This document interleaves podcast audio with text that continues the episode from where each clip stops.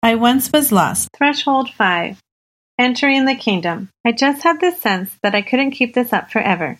I needed to make a decision or just drop the whole thing. Maite was in her first year of college. She had grown up a Christian but was dead set against evangelism.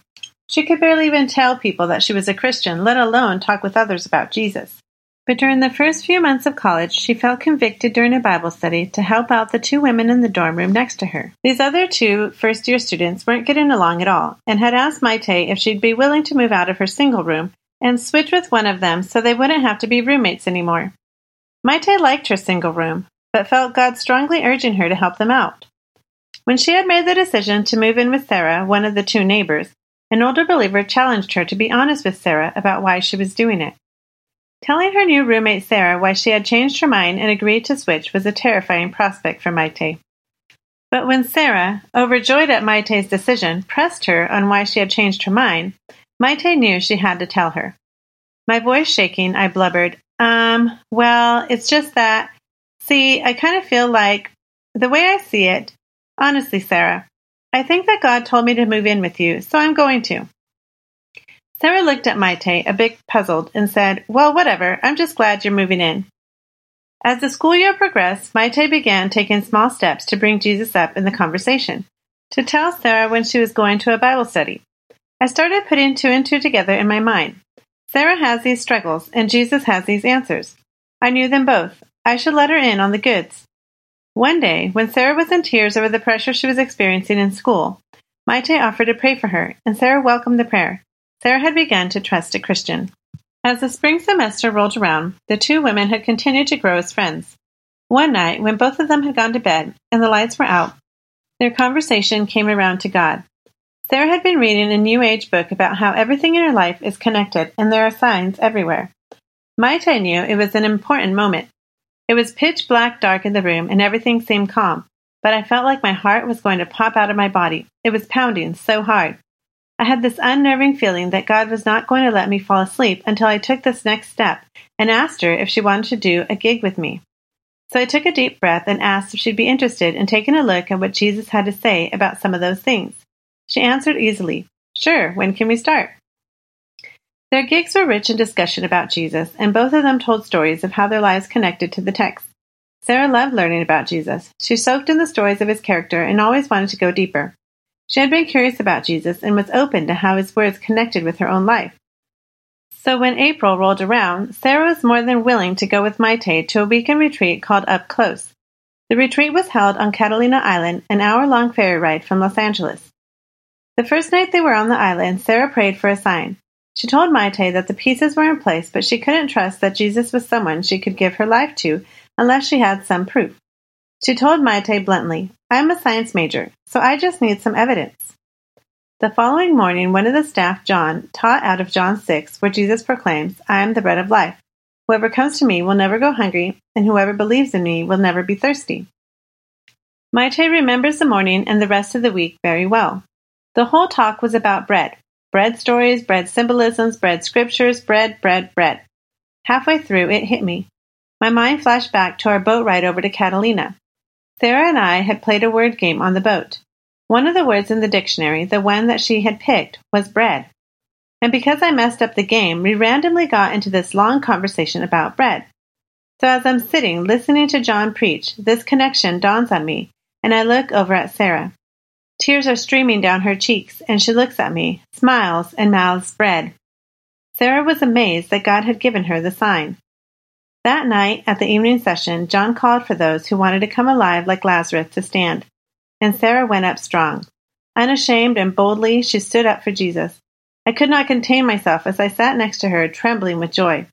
I had never seen such a beautiful thing, and I knew that moment that I'd never be the same. This was even better than when I became a Christian. Getting ready to party. For all the friends we've discussed thus far, there came a point where they needed to make a decision to repent and decide to follow Jesus. A point where they wanted in, where they decided to cross a real, eternally significant line. A point where they went from flirting to commitment, where they looked Jesus in the face and said, I do. Jesus painted a clear picture of this threshold. The kingdom of heaven is like treasure hidden in a field.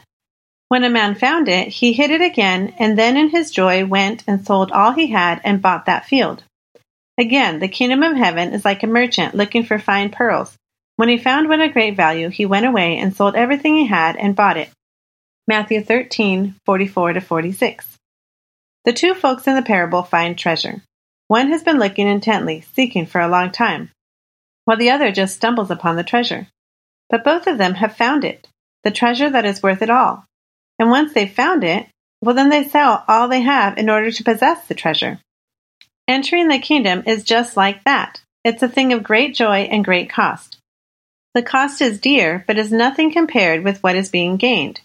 When our friends want into the kingdom, when they have sought and sought and see in Jesus what they have always been looking for, they have a choice sell all and get in, or walk away. To sell all is threshold five. Jesus regularly nudged people toward this choice. He knew that seeking isn't meant to go on forever, and that people were often served by his invitation to make a choice. Watch Jesus with Zacchaeus, Luke 19, and you see that Jesus doesn't just walk by him up there in his tree trying to get a glimpse of the famous rabbi. Instead, Jesus interrupts Zacchaeus' gazing and says, I want to come and be in your house. I want to interact with you, not just be looked at by you. In Zacchaeus' case, that's all that it took. He entered lunch with Jesus as a seeker, after lunch, he was ready to sell all, turn from his old life, and embrace life with Jesus. Conversations with Jesus compelled him across the line. Salvation has come to this house, Jesus proclaimed as Zacchaeus grasped the treasure set before him. And when Zacchaeus entered the kingdom, there was a party. This is always the case. Jesus said there's intense rejoicing in heaven when a sinner repents. Witness someone crossing this threshold as Maite got to do her first year in college you will understand just why angels rejoice in heaven whenever it happens.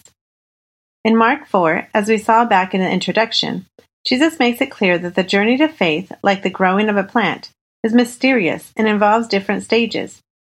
But even in our postmodern world, we can't forget that there is a definite ending to the parable. As soon as the grain is ripe, he puts a sickle to it, because the harvest has come. Mark 4:29. Jesus loved the mystery of the kingdom, and he loved to put in the sickle during his interactions and preaching. While a truly open minded, pressure free process is most needed around the thresholds 2 and 3, it isn't as helpful here at threshold 5.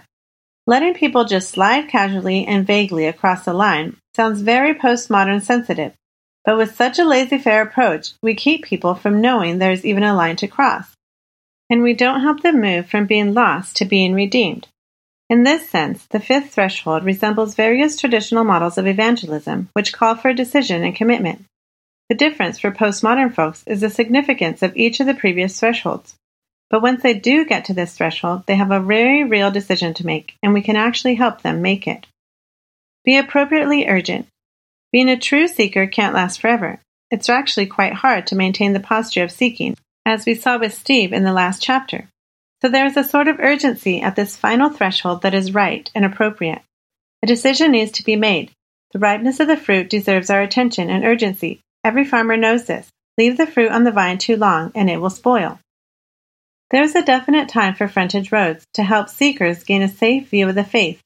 But the whole reason Doug took the frontage road as a teenager was to see what traffic was like on the freeway so that he could eventually take an on ramp and get onto it. It would be foolish to drive forever on the frontage road, and it turns out it's hard to stay on it for too long. The point is, on ramps are essential. We need to be sure to provide them from time to time. Urgency is appropriate desperation for something or someone of great worth. It is diligence. It is goal oriented.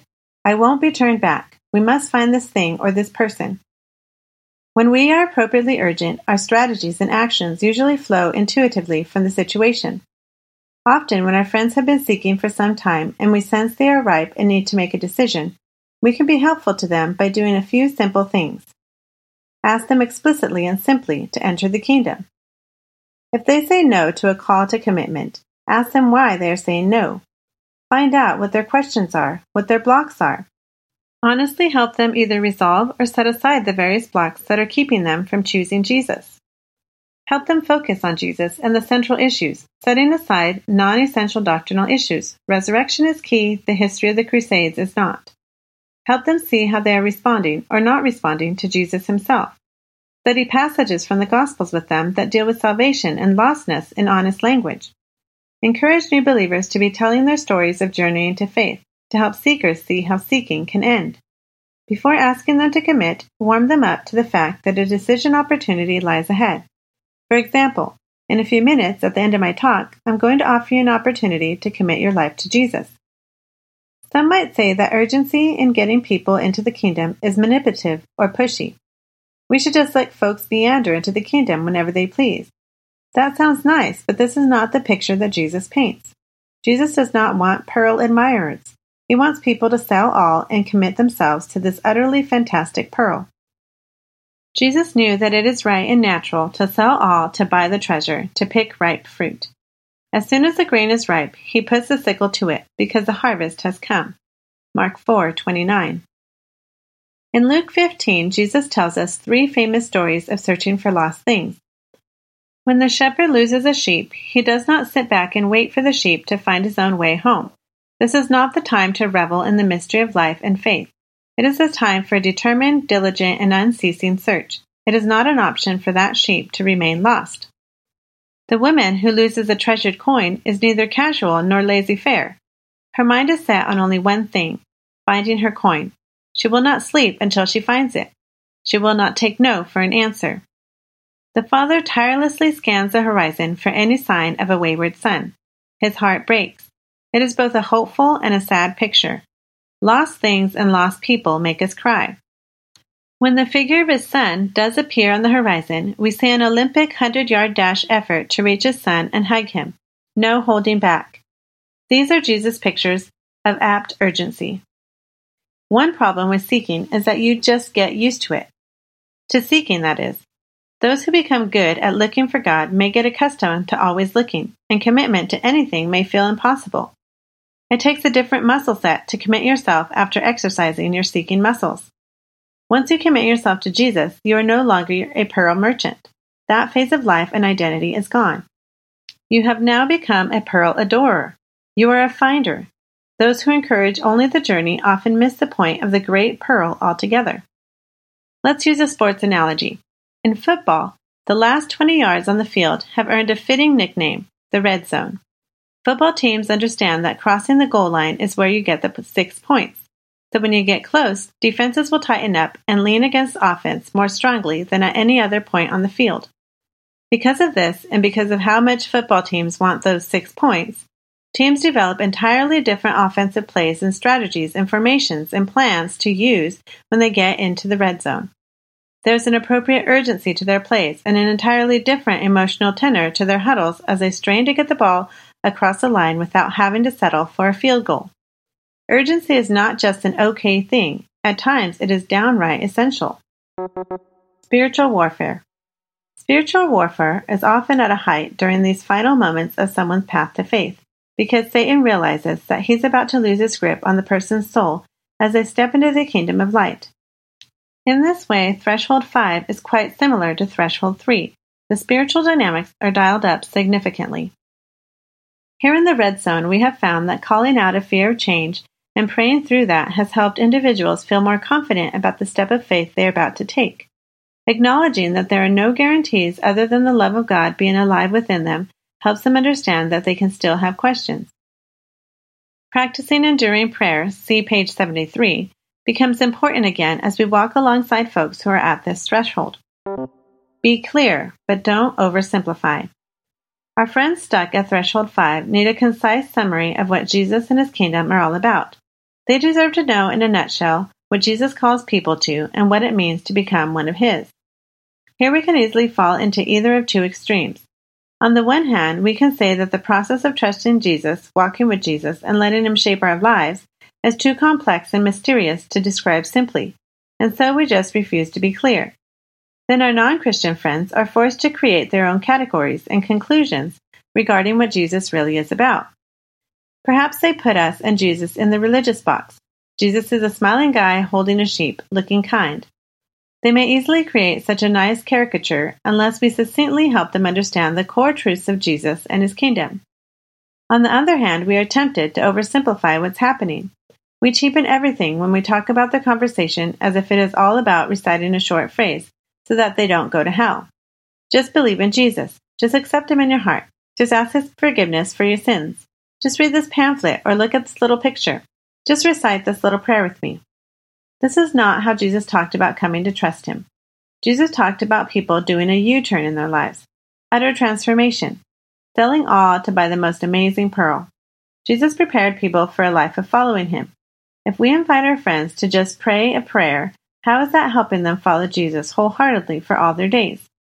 This final threshold, this decision to repent and enter the kingdom, is a part of a much longer process, an intense spiritual, emotional, mysterious process that has been going on over time. There is a sense of urgency, yes, but we can't let that urgency, that desire for our friend to finally cross the line, tempt us into oversimplifying or reducing exactly what it means to cross the goal line. In the short term, it may seem easier to sort of settle for a field goal rather than to call someone to fully, knowingly, and comprehensively enter the kingdom. But this robs them of the intense cost and intense joy of entering the kingdom. We could be doing our friends a disservice if we ignored the entire process it took for them to get up to the line, or if we ignored what is going to happen once they cross the line. We need to be careful to help them connect the dots of their entire process and also help them to see what exactly they are saying I do to. Following are a few ideas on how to be clear with oversimplifying. Number one, the big story. Our good friend James Choung has created a very helpful summary of becoming a Christian specifically written for non Christians. It is both clear and concise, yet it avoids reducing Jesus to a magic formula. It is the best visual aid we have seen on how to communicate Jesus' kingdom. Check it out. Here you'll see four sets of circles, two on the top and two on the bottom. Each section of circles has an inner circle with two stick figures in the center. The top left above that says designed for good. The top right says damaged by evil, and each of the circle outlines is kind of squiggled out with arrows pointing inward and an arrow pointing down directly down below, and then also one kind of diagonal. The bottom right says restored for better, and it also has a squiggly line around the outer circle but inside with the stick figures is a cross, and there is an arrow pointing towards the cross. On the bottom left, it says sent together to heal, and you have um, the outside squiggled out.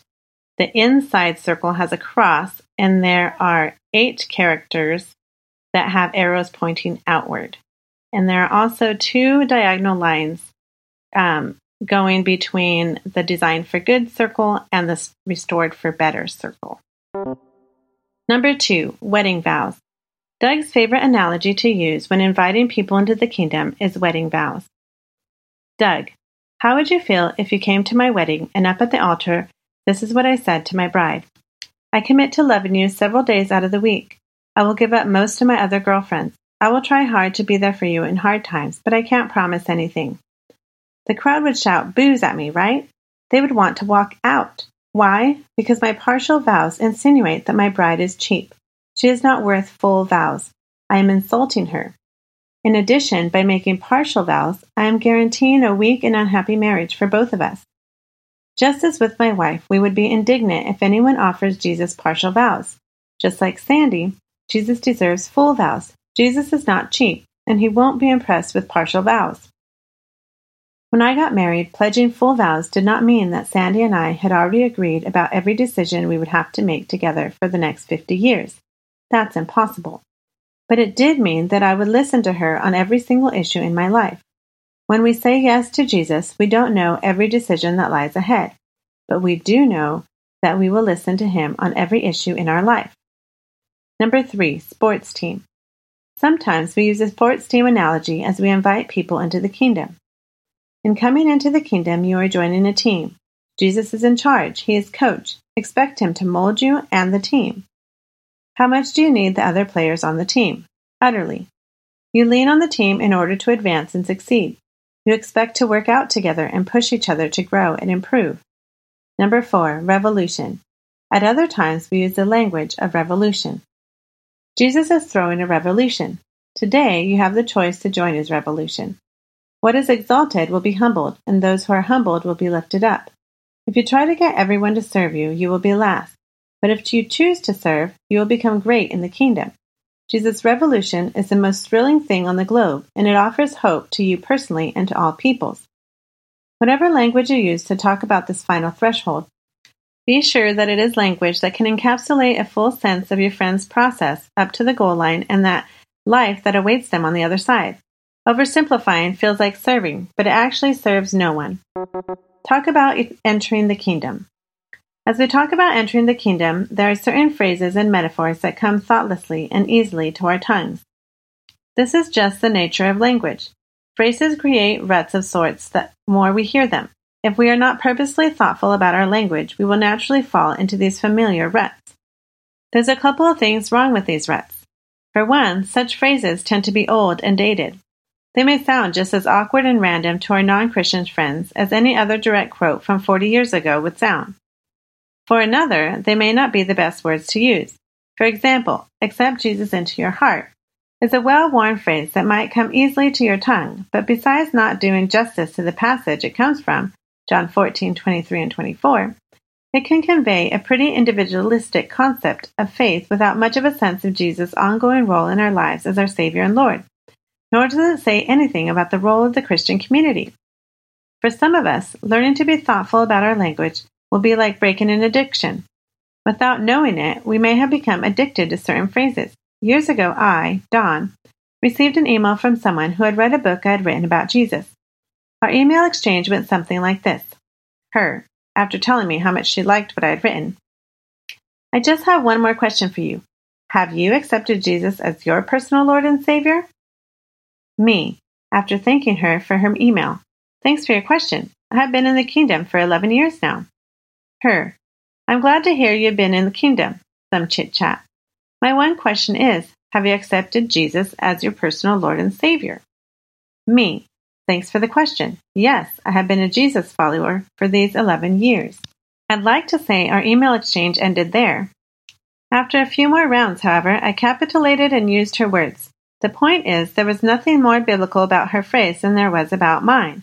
Yet she was so addicted to her phrase that using other, equally biblical phrases was unthinkable for her. Let's not fall into these ruts ourselves, as this inevitably leads to us speaking in a way that sounds either not genuine or just downright confusing. When someone crosses this final threshold, they are no longer lost, they are found. Their eternity has shifted, and the spiritual world adjusts to the new reality. As we know from Scripture, God is ultimately the one who calls people to Him. Every single person who has ever been found was found because of our great and loving God. The glory goes to Him, but we are allowed to be a part of this grand journey and joyful conclusion. Not only is it humbling to see this happen, but it becomes almost an overwhelming feeling to realize that God has deemed to use you in the process. Your imperfect friendships, your incomplete answers, yet here is your friend now found. Our friend's journey isn't over at this moment. We'll consider life beyond the thresholds in the next chapter. But there's nothing like this moment. There's nothing like it. Maite vividly remembers the moment Sarah crossed its threshold. After the public time of commitment, Sarah and I went to pray together, and in the most sincere way possible, Sarah said to her new Lord, Jesus, I want you to be my bread of life. When I heard those words, I felt like the maid of honor at my best friend's wedding, cherishing each word of her loving vow. This had come to be the deepest experience of Jesus I'd had in my life up to that point. I had never had more reason and desire to worship him than I did then. This Jesus, whom I was seeing so up close, was capable of anything. At the end of our freshman year, Sarah gave me a letter that read, Maite, thank you for being my bridesmaid. But more importantly, thank you for introducing me to the true man of my dreams. I feel like I am just in the honeymoon of my marriage, but yet already growing rich in the fact that most of my anxiety, tension, fear, and confusion is gone.